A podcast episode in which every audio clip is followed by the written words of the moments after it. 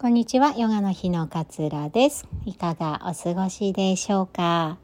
え今日は探求心が自分を救うというお話をしたいなというふうに思います。え本題の前にお知らせです。えー、1月ね、えー、14日、アイルベーダーとマインドフルネスの講座を開催いたします。で、続いて1月19日はジャーナリング活用術。ジャーナリングをもっともっと深くね、掘っていきたいなというふうに思っております。こちらね、ジャーナリングを教えてみたいな。ジャーナリング、私がやってるようなね、講座みたいなのをやってみたいなっていう方にもおすすめのものになっております。で1月28日はいつもね、あの、大人気の、えー、マインドフルネスとジャーナリングの、えー、体験会をやりたいなというふうに思っております。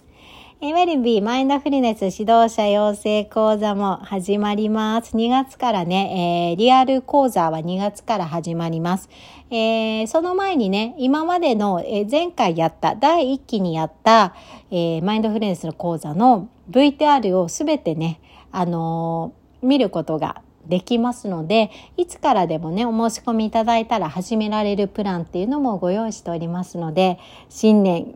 なんか学びたいなっていうふうに思っている方がいらっしゃったらぜひね、えー、初めの一歩を踏み出していただけたら嬉しいななんていうふうに思っております。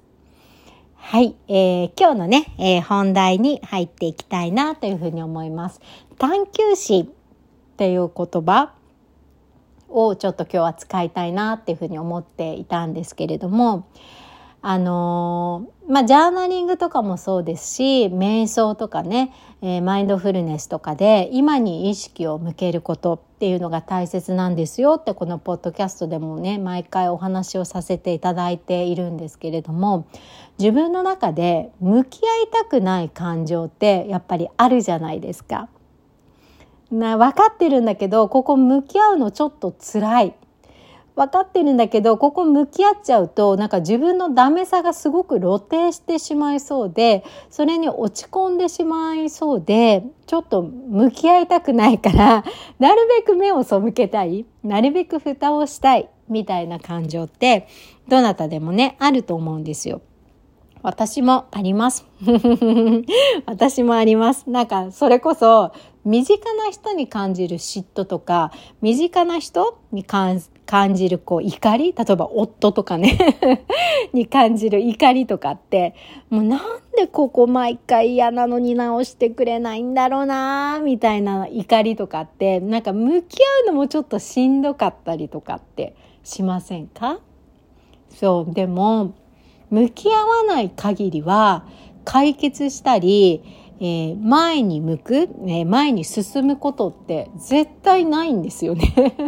あの、単純な話ですけれども、向き合わない限り何一つ変わらないんですよね。ただ自分の中で蓋をして、それを持っておくっていうだけで、どんどん、むしろね、どんどん腐っていきますから、ためすぎると。何にも向き合わない限りは前に進むことができないんですよね。でもそうは言っても向き合いたくない。なんとなく知らぬ存ぜぬで過ごすこともできるからそんな感じで過ごしたいんですけどっていう時もねたまにあると思うんですけれども私はそういう時に探求心って言葉をねあえて使うようにしているんです。なんかこの何が嫌で何が引っかかって、例えば何にイライラして、何に冷静、何が起こると冷静に見ていられないとかっていう、その自分の心の作用を探求心を持って関心を寄せて見てみるっていうふうに考えるようにします。ただ嫌な感情を見ちゃうともう自分辛くなっちゃうのじゃなくてえ一人の人として考えて何にそんなにこの人は引っかかるんだろうってすごく興味を持つっていう感覚です。何にそんなにイライラするんだろうっていうふうに自分にこう探求心を忘れずにそれに対して向き合うっていうふうに頭の頭の中で変換させてるんです。本当だったら嫌なんですよ。向き合いたくない気持ちと向き合うことになるから、本当ならまあちょっと、ちょっと避けたいというか、ちょっと後回しにしたいみたいな感情もあるんだけれども、探求心って思うと、なんかちょっと興味が湧くんですよね。どうして私いつもこの言葉にイライラしてるんだろう。ここを探求心を持って掘っていくことによって、何か発見があったりとか、あ、ここで引っかかるのかっていう理解が深まったりするとそこから道が開けてくる感覚が出てくるんですよね。まあ簡単に言うとわからない問題がなんでだろうなんでだろうっていろいろな方向で試してみてあこれかもしれないって見つかった時ってちょっとテンション上がるじゃないですか。そんな感じでああでもないこうでもないそうでもないんだけどなんでなんだろうって探求心を持って見ていくっていう風に頭を切り替えていくとちょっと自分の嫌な気持ちとも気楽気楽まではいかないかもしれないんですけれどもちょっと楽な気持ちになって見つけることができるようになってくるんですよね。だって何にもしなければ何にも変わらないけれども探求心を持って少し関心を持って、えー、調べていくというか掘っていくことによって新しいアプローチが見つかるかもしれないんですよ。そう思うとちょっとワクワクの方向に気持ちが向くんじゃないのかななんていうふうにちょっとね思ったりもするんですよね。で例えばですけどなんかこう夫と喧嘩してねいつも片付けてっていつも使ったものはちゃんと指定の場所に片付けてって言うのに毎回変わらない？うちの夫の話ですけどドライヤー使ったらドライヤーしまってねっていつも言うのにドライヤーずっと出てたり 爪切り切って爪切り切ったのなら爪切りを所定の場所にすぐそこにあるんだから戻してって思うんだけれどもずっと置いてあったりとかっていうことで私がこうイライラしたりとかしてなんでしまいだよ？なんでこんなの簡単なんだがコンセント抜いてこの引き出し開けてしまえばいいじゃん。なんでできないの？毎回言ってるのに。とかって怒りを爆発させますよね。なんで私は片付けないことにこんなに引っかかるんだろう？ってちょっと興味関心を持ってそこに探っていく。そうするとね要は私の場合はですけれども片付けないことに対して自分がイライラしてるわけじゃないんですよね掘っていくと。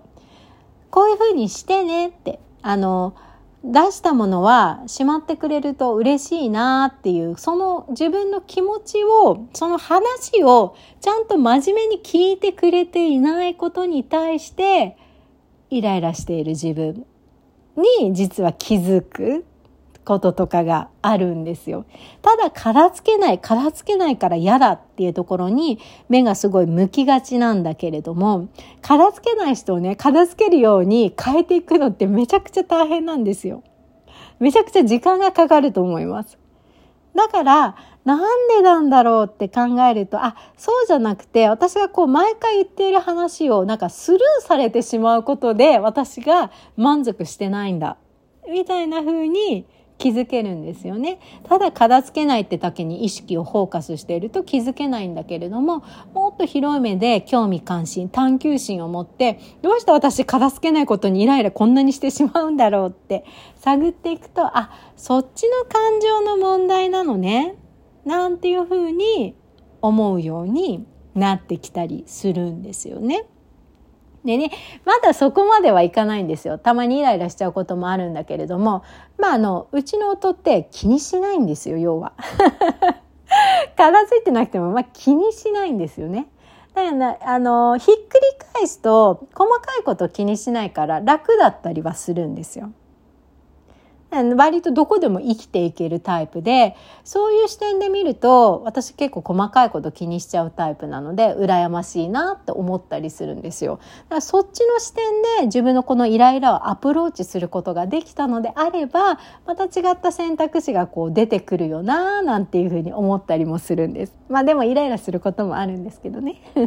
なんでねこの探求心を持って自分の感情と向き合っていくっていうことって結構楽しい作業実は。面白い作業だったりするんじゃないのかななんていうふうに思いまして今日はこのお話をシェアさせていただきました。まさにジャーナリングとかって自分と向き合うことなのでちょっとなんかこの感情と向き合向き合いたくないなってだから書き出せないなって思ってらっしゃる方がもしいたのであればちょっと探求心を持って見てみるっていう探求心っていう言葉を使ってみていただけたらななんていうふうに思いまして今日はこのお話をシェアさせていただきました。え、ヨガの日ね1月たくさんイベントご用意しておりますのでぜひチェックしていただけたら嬉しいです。今日も聞いてくださってありがとうございます。あなたらしい穏やかな一日をお過ごしください。さよなら。